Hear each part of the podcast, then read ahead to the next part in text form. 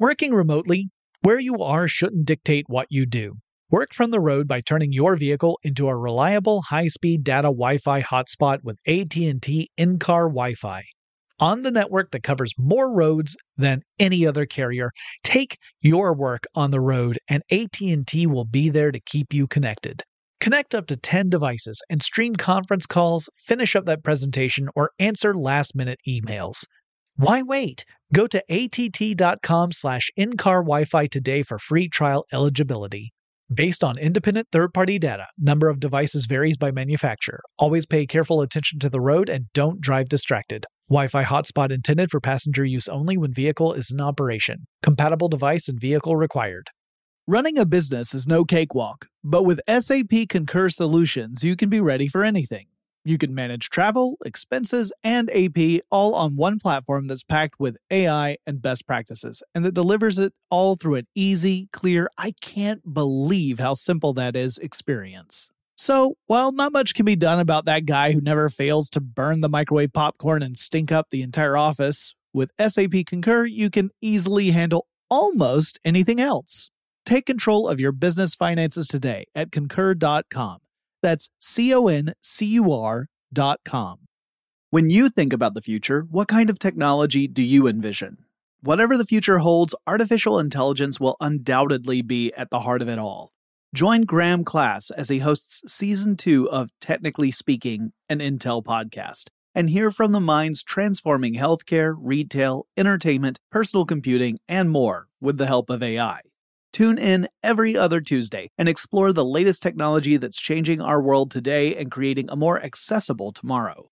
Listen to Technically Speaking, an Intel podcast on the iHeartRadio app, Apple Podcasts, or wherever you get your podcasts. The 2024 presidential campaign features two candidates who are very well known to Americans. And yet, there's complexity at every turn. Criminal trials for one of those candidates, young voters who are angry. The Campaign Moment podcast from the Washington Post gives you what matters. I'm Aaron Blake, and I'm covering my 10th election cycle. My colleagues and I have insights that you won't find anywhere else. So follow the Campaign Moment right now, wherever you're listening.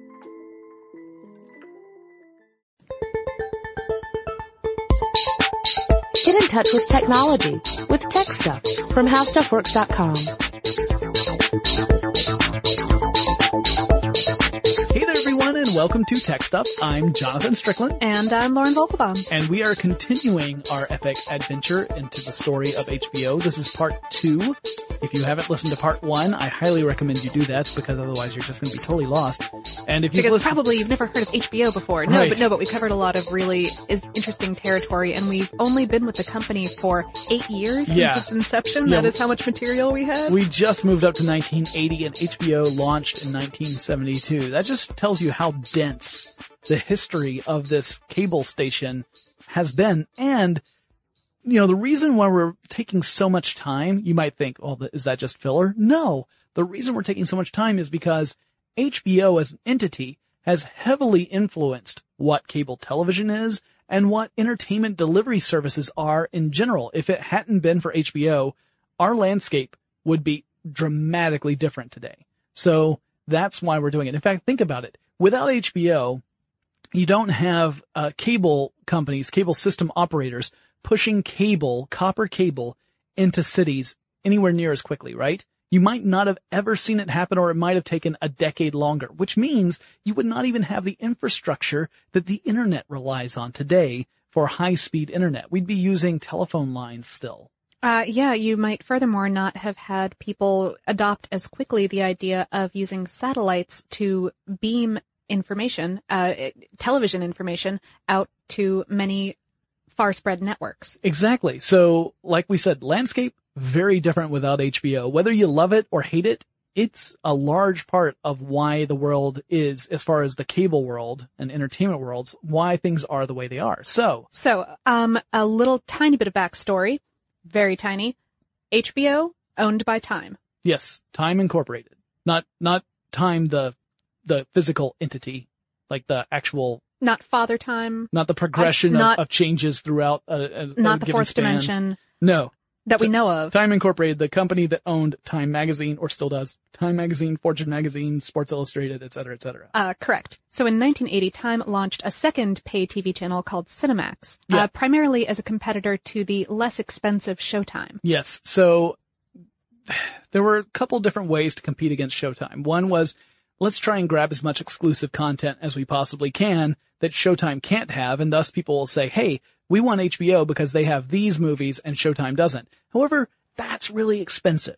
Another approach was to create a second paid te- television network, Cinemax, and to run a lot of the same programming that HBO itself already had and maybe concentrate on some genres that didn't necessarily fit into HBO's corporate uh, appearances, like their their their their their culture. And furthermore, that happened to be a lot less expensive to purchase, like a, like cult films and Yeah. uh, kind of obscure noir stuff.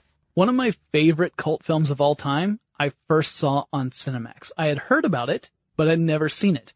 And that film, of course, is the brilliant movie Shock Treatment, the not a sequel, not a prequel, but an equal to the Rocky Horror Picture Show.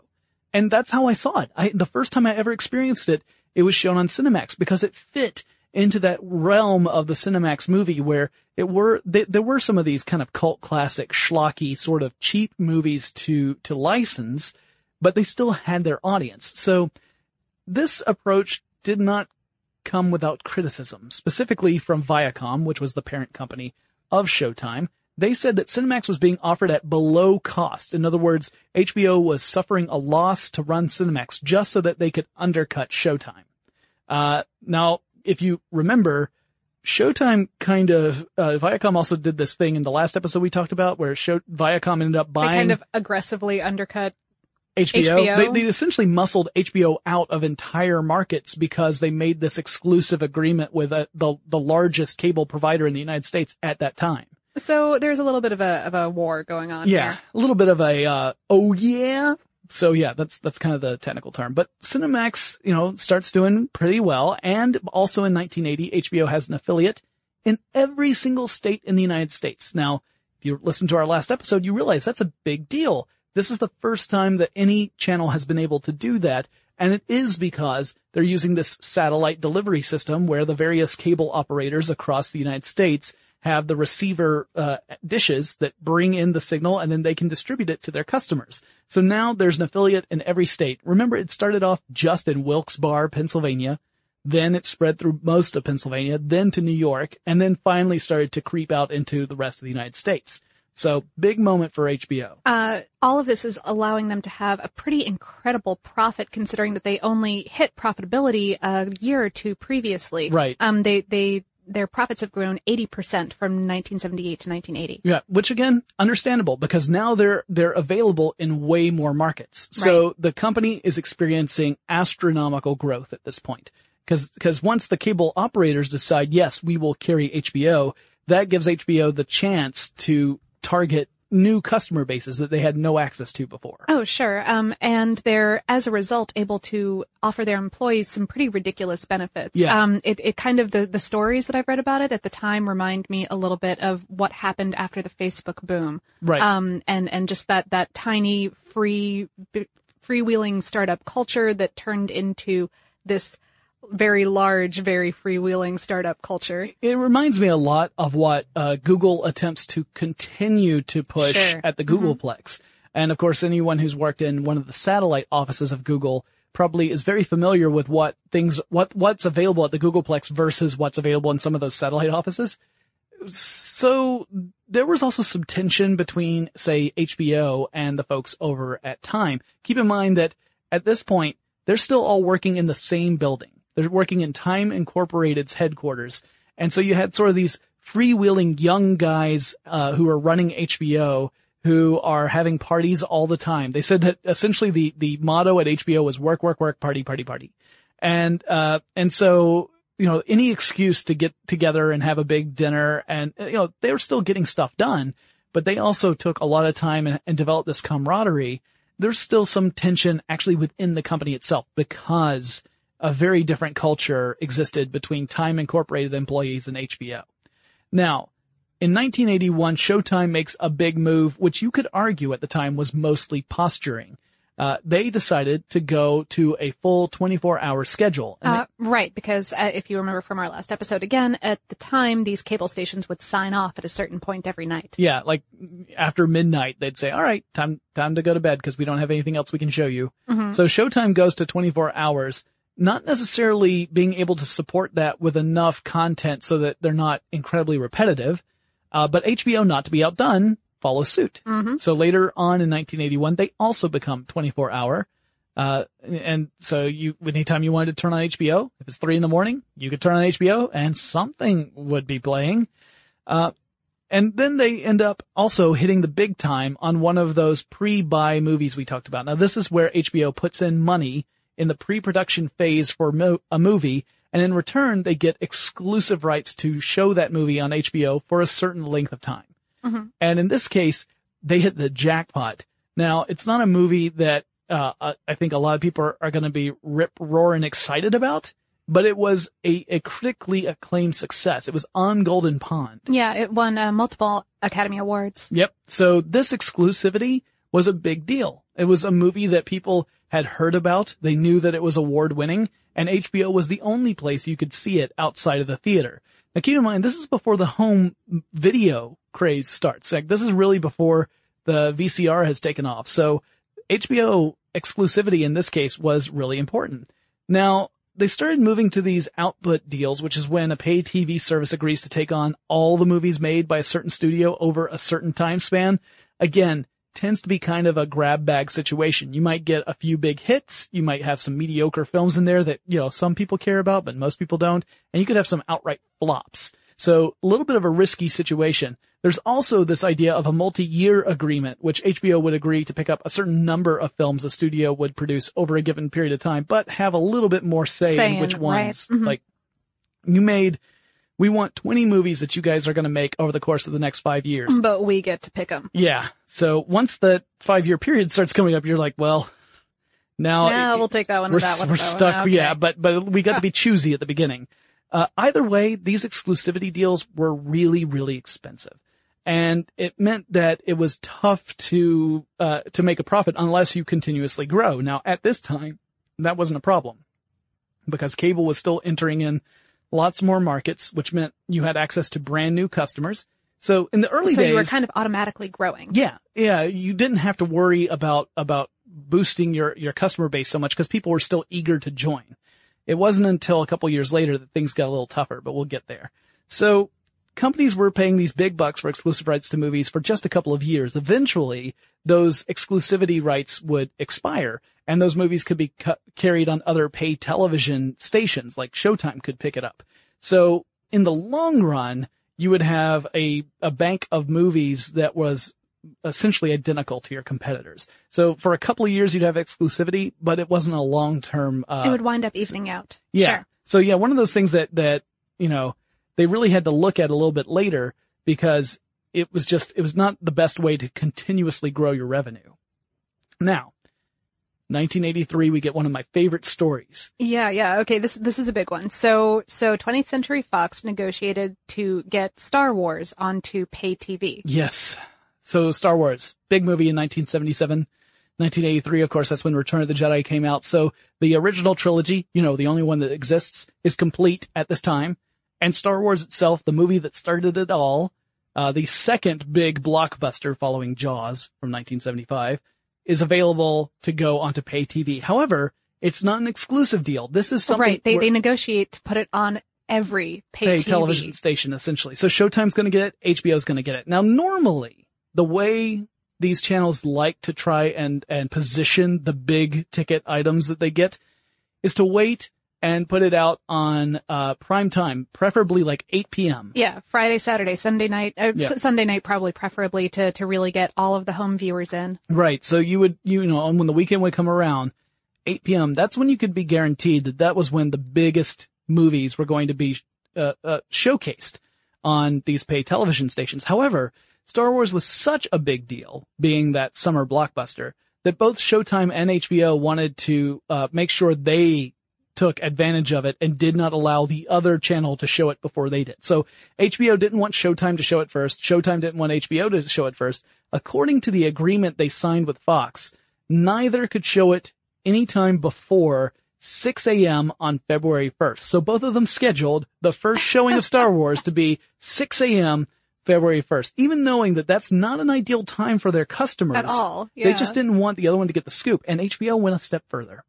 So remember in that last episode where I talked about cable being a cutthroat business and nothing is really, you know, off limits? That includes bribery. That's probably a strong word. HBO didn't bribe 20th Century Fox. Well, they paid them more money. They That's- paid them more money. That's very much like a bribe. Yeah, so that they could be allowed to show Star Wars one minute after midnight on February 1st. So six hours before Showtime could. Although they weren't allowed to announce it. Yeah, so you had to have been watching HBO At one midnight. midnight, uh, one minute after midnight on February 1st to have noticed that this had happened. However, the, they, they were able to say legitimately that they were the first paid television station to carry Star Wars, and that actually carried some weight. There were people who said, wait a minute, why is HBO showing it before Showtime? I should have HBO, not Showtime, despite the fact that we're talking about a six hour window when most people wouldn't be watching television anyway.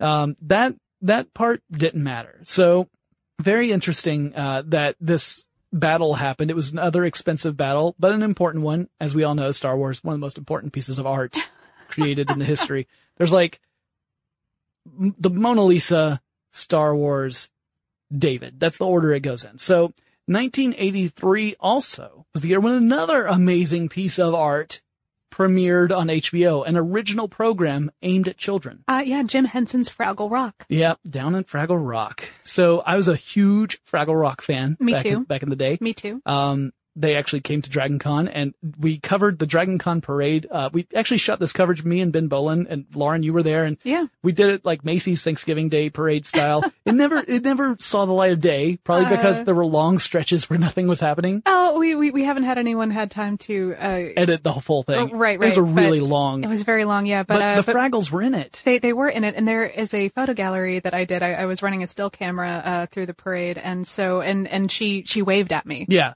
I got choked up. Yeah. I got choked up watching the Fraggles. I mean, I, I'm not, I'm not embarrassed to admit it. The Fraggles meant a lot to me. I'm getting a little teary right now, in fact. But anyway, Jim Henson, Fraggle Rock. Now, Jim Henson had already had a, a, uh, relationship with HBO. HBO had produced a couple of years earlier a Christmas special, Emmet Otter's Jug Band Christmas. Oh, right. So now Jim Henson had the, the freedom to create this entire children's series, which lasted five seasons.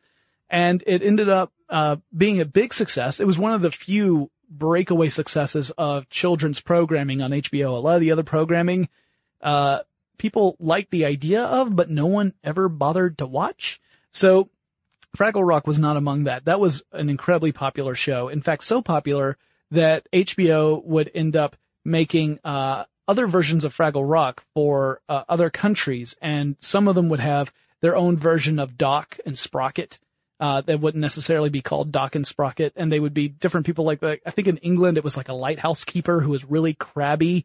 Uh, but anyway, they it would also be dubbed into different languages, so everyone Uh-huh. had their own version of Fraggle Rock, uh, which was kind of cool. It wasn't just a a you know it wasn't just switching out the soundtrack. It was actually tailor made to these nations. Working remotely, where you are shouldn't dictate what you do. Work from the road by turning your vehicle into a reliable high-speed data Wi-Fi hotspot with AT&T in-car Wi-Fi. On the network that covers more roads than any other carrier, take your work on the road and AT&T will be there to keep you connected. Connect up to 10 devices and stream conference calls, finish up that presentation, or answer last-minute emails. Why wait? Go to att.com slash in-car Wi-Fi today for free trial eligibility. Based on independent third-party data, number of devices varies by manufacturer. Always pay careful attention to the road and don't drive distracted. Wi-Fi hotspot intended for passenger use only when vehicle is in operation. Compatible device and vehicle required. Running a business is no cakewalk. There is a ton to keep track of employees to keep happy, spending to control, travel to plan, and on top of it all, nobody knows exactly what the future holds. Your finance team always has to be ready to change. But with SAP Concur Solutions, you can be ready for anything. You can manage travel, expenses, and AP all on one platform that's packed with AI and best practices and that delivers it all through an easy, clear, I can't believe how simple that is experience. and you can finally say goodbye to the costly mistakes and risks that come from manual work and spreadsheets. So, while not much can be done about that guy who never fails to burn the microwave popcorn and stink up the entire office, with SAP Concur, you can easily handle almost anything else. Take control of your business finances today at concur.com. That's C O N C U R.com. Hey, this is Christina Quinn. I'm the host of Try This, the Washington Post's new series of audio courses. The idea behind Try This is to become better functioning humans without having to comb the internet for countless hours. In our first course, we learned how to sleep better. Now, we're going to learn how to make our friendships stronger. I'll offer expert tips that are doable, and I'll keep it short. So let's do this. Class is in session. Find Try This from the Washington Post wherever you listen. When you think about the future, what kind of technology do you envision? Whatever the future holds, artificial intelligence will undoubtedly be at the heart of it all. Join Graham Class as he hosts season two of Technically Speaking, an Intel podcast from Ruby Studio in partnership with Intel. Explore the future of technology that's rapidly evolving our world today with the help of AI. There is still so much work and research needed to fully understand the power and potential of AI, and Intel is at the forefront of implementing AI and revolutionary technology that's changing the world we live in for the better. In each episode, Graham interviews the minds transforming medicine and healthcare, retail, entertainment, personal computing, and more while pioneering new uses for AI in these spaces. Tune in every other Tuesday and explore the latest technology that's changing our world today and creating a more accessible tomorrow. Listen to Technically Speaking, an Intel podcast on the iHeartRadio app, Apple Podcasts, or wherever you get your podcasts. Uh, and another series that premiered that year, and I remember this series too, was not necessarily the news, which was kind of a news parody sketch comedy show. It was the, the news thing was kind of the, the conceit, the, Mhm. the bookends for these various sketches that may or may not be very loosely connected. Uh, right, and it was Conan O'Brien's very first television writing gig. Yep. Also, uh, not consistently very good, but, but one of the examples of HBO getting into original programming, Mhm. which is again, they started looking at how to differentiate themselves from the showtimes of the world. And these exclusivity deals, like we said, could be really, really expensive. So maybe making original programming would have been a better approach. Now they learned that making good original programming is very tricky. It might not be expensive, but it's very hard to do. And that getting people to pay attention is also sometimes tricky. Right, yeah. Sometimes they would make an amazing show that the critics loved and nobody watched. We will talk about several of those in our third episode. But meanwhile, in 1984, 12 years after its inception, HBO finally got their own offices. Yeah, they moved over into a building on 42nd Avenue and it had the nickname the Flash Cube. All right, kids. Years ago, like in the 80s, cameras, which had film in them, none of this digital stuff, also had flash, you know, flashes like, like, A, a, a separate flash unit. Yeah, That you had to attach to the top. a little cube that would flash light so you could get some light on that image you're trying to capture onto film. Uh, that's why it was called the flash cube because the building looked like one. So this building that looked like something you've never seen looked exactly like it. It just, just like that thing. So now you had a, a building where the actual departments could all sit together. The, the divisions were no longer divided.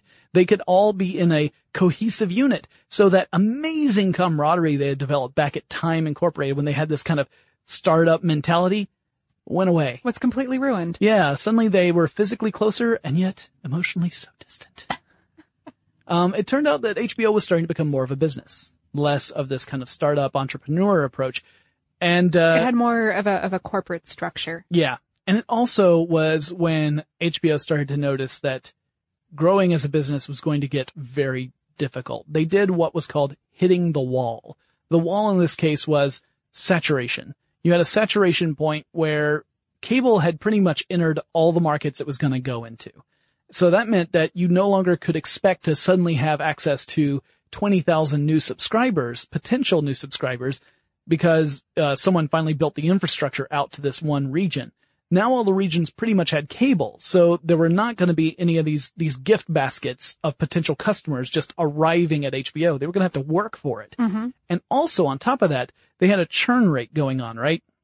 So churn rate is when you lose a certain number of, uh, of customers over a course of a, a general amount of time. So theirs was about 2% per month back in, in 1984. Uh, which means that in order to just stay even, you have to grow by 2%. Right. To, to just maintain the same number of customers from the beginning of the month to the end of the month. If you want to grow beyond that, then obviously you have to get more than 2% new customers to replace the 2% who, who left. Now, some of the people who left, they left because they were relocating and eventually maybe they come back. But some of them were just saying, oh, I don't want to have this expense anymore. So you had to convince them, hey, we're worth the money. Or you had to convince new people, hey, we're worth the money. And now there were fewer new people to get access to. So this was a very scary time at HBO.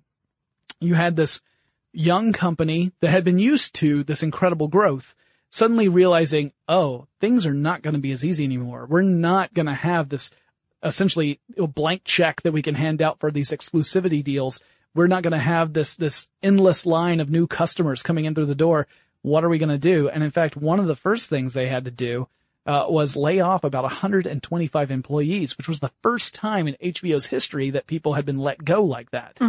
Uh, also around the same time, the VCR became a thing. Ooh, and that was a boy. Talk about a a, a big uh, bite out of the business. So keep in mind, remember, this is the time when HBO their main purpose was to create a way for people to watch these movies that were uncut and uncensored that wouldn't be carried on broadcast television. But now with the birth of the VCR and the growth of the home video market where you could go to a rental store and rent a movie, you could get access to all sorts of movies beyond the what we'll call the playlist that HBO had access to. Remember, HBO's paying licensing fees to be able to show these movies. So they don't have licenses for every movie. They have to pick and choose. And sometimes they, they pick before they even know what the movie's going to be like. And sometimes they lose out on that. Oh, sure. And, and they can only air so many things at a time. They can only pay to keep so many things on the air at a single time. And whatever they happen to have might not be what you feel like watching. Yeah. Once, uh, once stores started carrying uh, rentable VHS tapes, it, it was, I mean, for, for, for younger listeners, I mean, like I have a hard time imagining this and I remember VHS tapes. I remember all of that. Yeah. very clearly. And, and it still sounds crazy to me that you, that there was a time when you couldn't just watch whatever you wanted. Yeah. No, you would go into the store and you would hope that that one copy of Young Einstein was still available. Cause you know what a breakaway hit that was. Um, Hey, that was an important film. hey, Yahoo Serious, one of my heroes. Okay. I'm not, don't take anything away from the serious, but yeah, the, just, just the fact that you go into the store, you know, and hope that the thing is, the movie that you want is there. There was an illusion that you had a, a more choice with the home video market. Now, the truth was dependent upon how many uh, copies of a certain movie the rental store had and how big a customer base it had. Cause there might be some movies that, unless you just lucked out, were constantly being checked out. So, so it seemed so, like so you had if the choice. even if Blockbuster had 30 copies of whatever it was, Yeah. they might all be gone. Right. Yeah. So, so hypothetically, you had a much larger choice, but in practice, it may or may not have happened. And either way, it was probably more than just Beastmaster over and over and yes. over again. Yeah. HBO started getting the, there was a joke that HBO actually stood for, uh, hey, Beastmaster's on. Um, yeah, that, that was, uh, the, that was again a, a comment about the repeats, uh, and, uh, which were the movies that had been shown multiple times within a certain licensing period and returns, which were movies that were still under license, but had been pulled out of the circulation of movies shown on HBO and then reinserted later on. So, you know, HBO licensed out these movies and those licenses were very specific. They would say, you can show this movie X number of times and during these times of day. Mm-hmm. Like it, they were very, the way you had to program an HBO schedule was dependent upon these licenses. Cause some of them were like, okay, we don't want you showing this, this movie before 6 p.m. Well, then they would have to plan that out, you know, before 6 p.m. and, Also, or I'm after sure that midnight. I'm sure that FCC regulations and stuff like that would prevent some content from being shown uh, yeah. during. HBO specifically uh, policed themselves and put they they would not allow anything that was uh, R rated to go on uh, before 8 p.m. So it had to be after 8 p.m. to to go on to HBO. Uh, that was largely a self-imposed rule, and it was just an easy one for them to to go with because they knew that that would be something that would most likely fit their subscribers' Uh-huh. desires. And would at least mollify uh, the kind of groups that would have had complaints otherwise. Exactly. Uh, most of them, yes. So anyway, those licenses put limiting factors on HBO. How many movies they, they would have access to at a given time, how many, how frequently they could show it.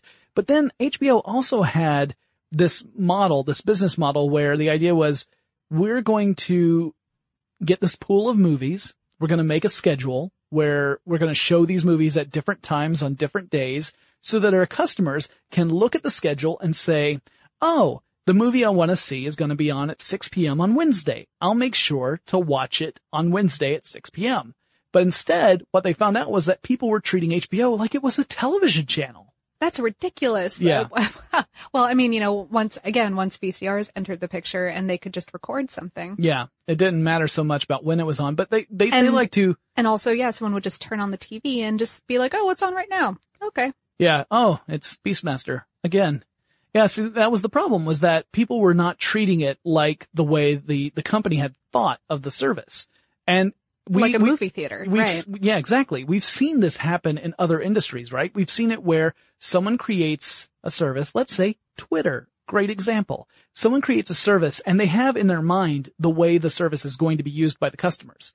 And But the then- customers go, "Oh, this great thing for this entirely different purpose," and Exactly. just run with it. And so if you're a good company, you move with the customers and you don't try and force them into a model that they don't want because otherwise your, your business suffers. So HBO started seeing, oh, we're going to have to think of some other way to change up our programming so that we don't have the same, you know, list of movies showing so frequently because we're going to end up driving customers away and we're already having to deal with this churn issue and the saturation issue. Mm-hmm. So all of these factors were going into HBO and, and the executives' minds thinking, all right, we gotta, we gotta think of a new way of approaching content. Uh, meanwhile, uh, Michael Fuchs, who we had talked about in the last episode, who had come over from a, a talent agency and had joined HBO, he becomes the head of HBO. He replaced Frank Biondi, who had pretty much been forced out. He had made a really expensive licensing agreement with Columbia Pictures. Uh, there's a little movie called Ghostbusters that nearly Ah. broke the bank for HBO. Yeah. We're talking like millions of dollars, like $40 million just to have this one movie, because they, they had agreed beforehand, before knowing what this was going to be, and there was no cap on how much they could spend. So that deal pretty much meant Although- the end for Biondi. Yeah. Well, that that was that was the first place that I saw Ghostbusters. So G- Wow. I saw it in the theater. Opening day. The librarian what? scared me. What are we in 1984? I was two. Moving on, we're going to take a quick break while I uh, get my walker and uh, make sure I go out and get some Ensure to drink. And then when we come back, uh, we'll talk more about HBO. Let's, though, take this moment to thank our sponsor. Working remotely, where you are shouldn't dictate what you do. Work from the road by turning your vehicle into a reliable high-speed data Wi-Fi hotspot with AT&T in-car Wi-Fi. On the network that covers more roads than any other carrier, take your work on the road and AT&T will be there to keep you connected. Connect up to 10 devices and stream conference calls, finish up that presentation, or answer last-minute emails. Why wait? Go to att.com slash in-car Wi-Fi today for free trial eligibility.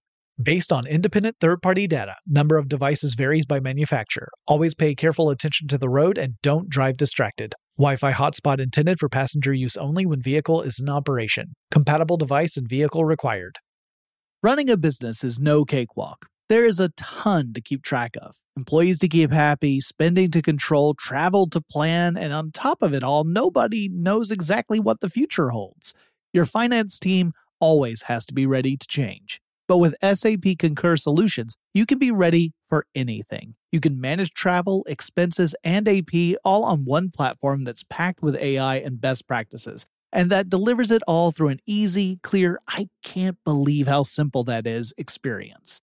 And you can finally say goodbye to the costly mistakes and risks that come from manual work and spreadsheets. So, while not much can be done about that guy who never fails to burn the microwave popcorn and stink up the entire office, with SAP Concur, you can easily handle almost anything else. Take control of your business finances today at concur.com. That's C O N C U R dot com. The best conversations I have with my colleagues are the ones that happen when no one is looking, when we're not 100% sure yet what to write. Hopefully, having conversations like this can help you figure out your own point of view. That's kind of our job as Washington Post opinions columnists. I'm Charles Lane, Deputy Opinion Editor. And I'm Amanda Ripley, a contributing columnist. We're going to bring you into these conversations on a new podcast called Impromptu. Follow Impromptu now, wherever you listen. When you think about the future, what kind of technology do you envision? Whatever the future holds, artificial intelligence will undoubtedly be at the heart of it all. Join Graham Class as he hosts season two of Technically Speaking, an Intel podcast from Ruby Studio in partnership with Intel. Explore the future of technology that's rapidly evolving our world today with the help of AI. There is still so much work and research needed to fully understand the power and potential of AI, and Intel is at the forefront of implementing AI and revolutionary technology that's changing the world we live in for the better. In each episode, Graham interviews the minds transforming medicine and healthcare, retail, entertainment, personal computing, and more while pioneering new uses for AI in these spaces. Tune in every other Tuesday and explore the latest technology that's changing our world today and creating a more accessible tomorrow. Listen to Technically Speaking, an Intel podcast on the iHeartRadio app, Apple Podcasts, or wherever you get your podcasts. All right. We're up to 1985. And that's when HBO decided to launch a big summer advertising campaign. Now they, they saw that the wall had hit. They saw the saturation and churn issue. They saw the exclusivity issue and they thought, how can we attract more customers so that we can continue to grow? And they decided that they would really concentrate in an advertising campaign that spanned the summer of 1985. And they would repeat this a couple of times. Oh, yeah, yeah. And why the summer, you ask? Summer is A, when kids are out of school and parents need something to do with these suddenly free tiny humans. Yeah, most of us uh, have to continue to work in the summer months. And so how do you keep the tiny humans from rising up against their masters and enslaving us all? Get HBO. Furthermore, as most of us know, summer is when many television shows are in reruns. Uh, all of the all of the really big primary prime time sort of things Yeah. are broken Yeah. for the summer. Yeah, broadcast television is is tends to be pretty pretty barren over the summer. Like you're either watching reruns or stuff you just don't care about. Especially back in those days. Yeah. These days it's changing a little Yeah, bit. it's a little but- bit. It's a little bit now where you can get uh, interesting programming. Yeah, all year. Especially now that you have shows that are dividing their seasons up into season Which five point drives one me and five point. crazy. Breaking Bad. You don't don't perpetuate the Breaking Bad problem. I mean, Breaking Bad, great show, but you know, splitting up your seasons. Ooh, bad Breaking Bad, bad. All right. But at So, any rate, Anyway, yeah, HBO decided, hey, we, we can take this opportunity to really grab this, this audience that doesn't yet subscribe to HBO. So what they did was they sent ads through direct mail and they also did telemarketing. They called people, cold calling people to convince them to uh, sign up. And uh, as irritating as it was, It was worked. effective, Yeah. yeah. They sent 640 million ads to folks between 1985 and 1992. 640 million. Twice the population of the United States. they they also did start investing more in original programming. Yes. Um and and you know s- sports was something that they had been doing since the beginning. Yep, that was one of the. You, you remember the two things you could watch on HBO when it premiered was uh, a movie uh, that that was about logging and a hockey game. So sports had always been part of HBO. Also, stand-up comedy specials had been a part of HBO since the early days. Oh yeah, yeah, uh, those really great old Robin Williams or Richard Pryor specials. Steve Martin had a Mhm. good one too. Yeah, you had a bunch of people who were the the kind of the the the loudest voices of comedy in the 70s and 80s. George Carlin, another Oh, one. yeah, yeah. Some amazing comedians who would get their HBO special. And even to this day, you'll hear comedians talk about you know, feeling like they made it when they got an HBO special. Like Mhm. that, that was like a mark of success. You know, that's when you know you've, you've arrived. So they continued to do that. So stand-up comedy also big. They also ended up backing several documentary series. They ended up creating several series, including a brand called America Undercover. There are several documentaries in that series. And, uh, that helped d- differentiate them again more from the showtimes in the world. Now keep in mind, Showtime at this point, not really getting into original programming that much. They were still very much dependent upon the uncut, uncensored versions of movies.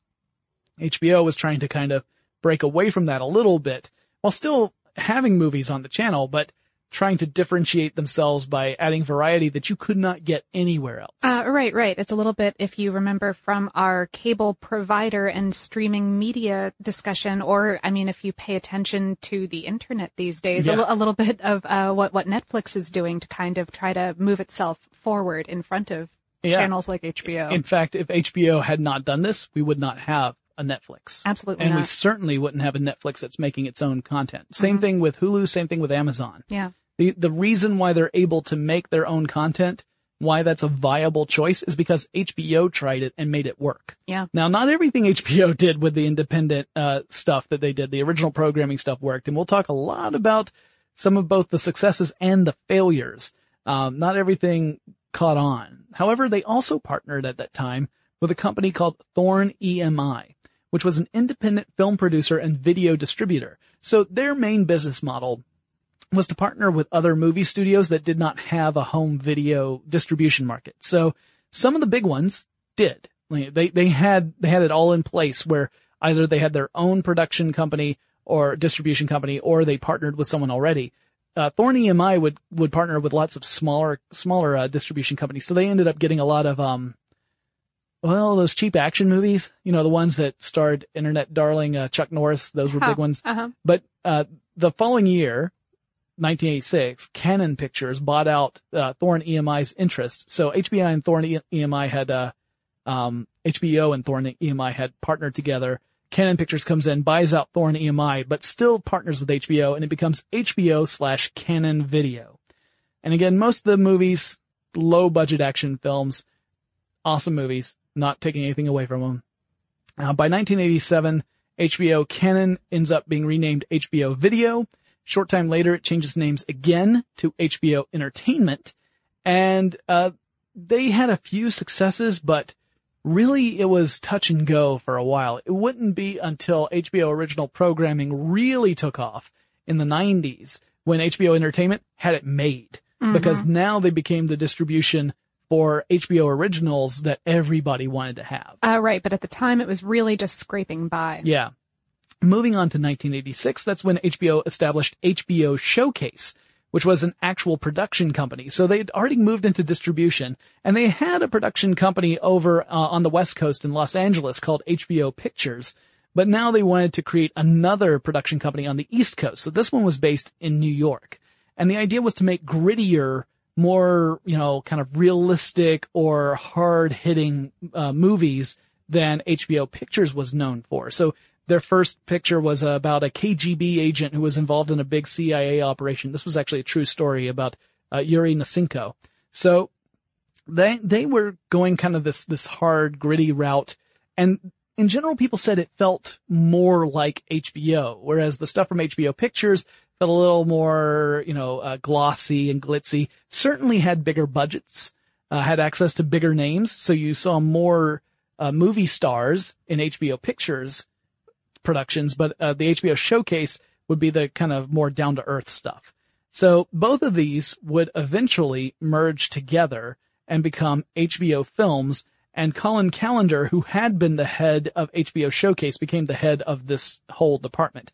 I'm sure there were some grumblings on both sides. I'm sure the, the, the showcase folks were thinking, you know, "Ah, they get all the money and they get, all, they get access to all that talent. Whereas the pictures folks were probably thinking, they have this crazy reputation, which we should have because look at what we're doing. So So everyone get together and play nice. yeah. Uh, fortunately, they were separated by the rest of the United States, with one being in L- L.A. and the other being in New York. So I think they could, they were insulated enough where it wasn't too much of a problem. Also, in 1986, now this is another big moment in HBO history because it, it established a practice that ended up becoming an industry-wide standard. Mm-hmm. It's another reason why we really wanted to talk about HBO at length because so many of the things they did influenced multiple industries. In this case, they began to scramble or encode signals full time for those satellite signals. Now, if you listen to the first episode, you learned about HBO using uplinks to send a signal up to a satellite, which used transponders leased by HBO to amplify the signal, send it back down to downlinks across the nation to cable providers. Mhm, because it's spread out over the entirety of North America.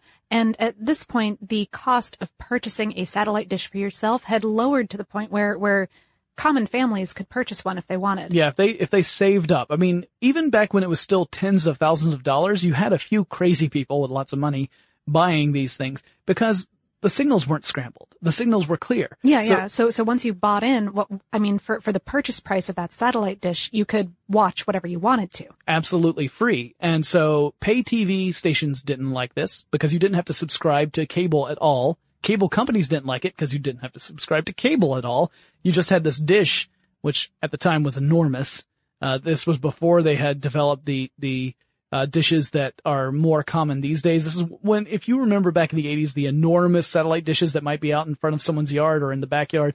That's what I'm talking about. The big, like nine footers. So you're able to get these signals clear. And not only that, broadcast television hated it. And you might think, well, why did broadcast television hate it? You could get those shows for free using an antenna. Well, it's because those shows aren't really free. The reason why those shows are, are possible at all is because they're ad supported, right? Advertisers buy advertising time on those shows and that money goes to the, the production companies. Uh, There are more steps in here, but in general, the production companies are able to make shows because the money made through advertising. Well, if you're using a satellite to pull down the raw feed, you're getting the raw feed. You're getting what's called the backhaul feed, which is before they put any commercials into the content. So you were getting commercial free content from all the different providers, something that broadcast and cable stations and cable providers all hated.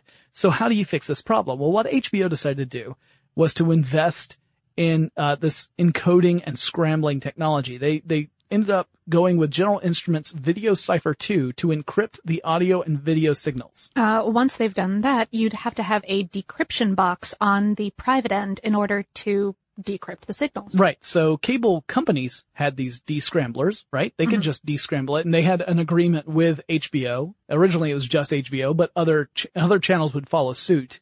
So HBO ended up, like I said, creating this industry standard approach. So the cable providers would all have these descramblers and as a private citizen, you could get a descrambler, but, uh, it wouldn't necessarily work. You'd have to pay HBO to have access. You could actually go out and buy chips that would decrypt things for you. Uh, but often these chips would only be good for about a month.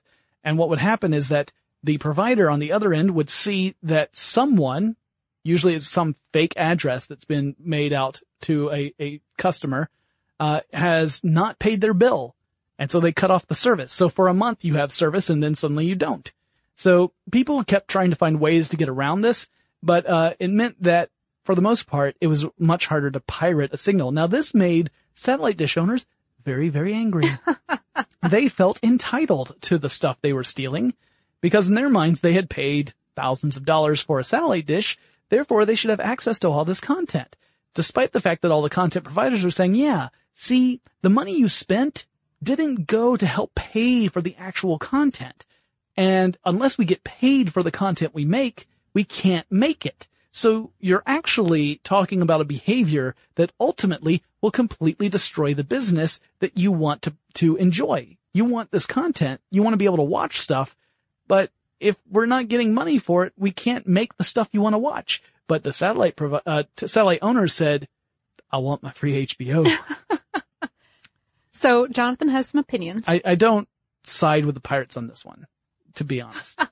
I mean, I, I understand, I understand the other arguments, which we'll get into when we talk about streaming. I'll, I'll, i you know, it's not that I don't feel empathy for folks who want to have access to content. It's just that if you had the choice of either spending thousands of dollars for a satellite dish and then stealing everything or the, just subscribing, that is, that that, then- that is a different issue, and Yeah. and it's a little bit on the silly end. Um, but meanwhile, also in 1986, uh, uh, Jeff Bewkes became HBO's chief financial officer. he, he wouldn't be finished rising the ranks because if you listen to our last episode, we kind of gave it away. 1987, HBO launches Festival. This is going to sound like it's a, uh, like it's a deja vu all over again. Uh, right, right. Remember Take Two? Yeah, that was the idea of creating a, a kid friendly network that was lower priced so people who weren't either willing to pay the full subscription price for HBO or objected to the content would have an alternative. It also did not work. Yeah, apparently they didn't learn anything from Take Two because Festival to me sounds like it was the same thing. Exactly the same thing. No. Yeah, it would it would wind up uh, getting canceled entirely uh, within a year. Within a year. Yeah, the the problem was that they were trying to target two different populations. They wanted to target the conservative older people who didn't want all that filth on their TV. And they wanted to target families with young children who wanted to have kid-friendly programming. But the problem was all the older conservatives said, why do you have all this children programming on my station? I don't want any of this. This is not interesting to me. And all the families were saying, I got this channel so that I could watch stuff and my kids could watch stuff, but when my kids have gone to bed, the only stuff you have on is on Golden Pond 40 times in a row. I don't care about that. So neither target audience was satisfied. Mhm. So it, it's the lesson here is if you want to target two very different audiences, splitting the difference hardly ever works. Uh, rarely. Yeah. Yes. Um, the next year though, in 1988, something with kids did work out. Yes, The Kids in the Hall, in fact, premiered on HBO. Canadian sketch comedy troupe. Brilliant. One of my favorites. Mhm. Seen them live. Good stuff. They're oh great. yeah, yeah. Yeah. I've only seen them live once. My wife's seen them live twice. She likes to hold that over me. but yeah, no, fantastic. One of the, one of the moves where HBO original programming really started to break away. And we've got a lot more to say about HBO original programming, so much so that we've got another episode of HBO coming up.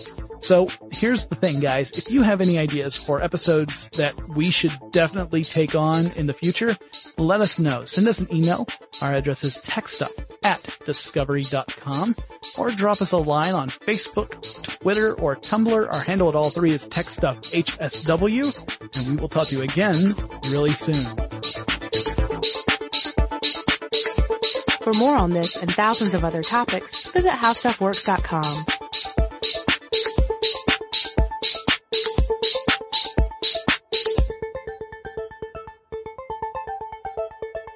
Running a business is no cakewalk, but with SAP Concur Solutions, you can be ready for anything. You can manage travel, expenses, and AP all on one platform that's packed with AI and best practices, and that delivers it all through an easy, clear, I can't believe how simple that is experience. So, while not much can be done about that guy who never fails to burn the microwave popcorn and stink up the entire office, with SAP Concur, you can easily handle almost anything else. Take control of your business finances today at concur.com. That's C O N C U R dot com. Xfinity has free premium networks for everyone this month, no matter what kind of entertainment you love. Addicted to true crime? Catch killer cases and more spine-tingling shows on A&E Crime Central. Crave adventure? Explore Asian action movies on Hi-YAH. Searching for something extreme? Check out skating, snowboarding, and more on Fuel TV Plus, the global home of action sports. And find crowd-pleasing bops on iHeartRadio's Hit Nation playlist. There's new free shows and movies to love every week. Say free this week in your Xfinity voice remote. It's brand new, season two. I'm Marisa Thalberg. And I'm Stephen Wolf Bedata, and we're excited to be back having bigger, bolder, and always real conversations. Straight from the C suite front lines of marketing, media, and more. We have great friends joining from people you may know, like Wilmer Valderrama and Bobby Berk. And people you'll want to know. So grab a coffee or, hey, even an Aperol Spritz and come join us on America's number one podcast network, iHeart. Listen to brand new on the iHeart Radio app, Apple Podcasts, or wherever you get your podcasts. As important as choosing the right destination when traveling is choosing the right travel partner. Gene! Gene Fodor! Gene, was good. But be careful, because the worst trips result when two partners have two different agendas. The CIA really need your help, Gene. Freeze, Americano! Gene, run! Listen to Fodor's Guide to Espionage on the iHeartRadio app, Apple Podcasts, or wherever you get your podcasts.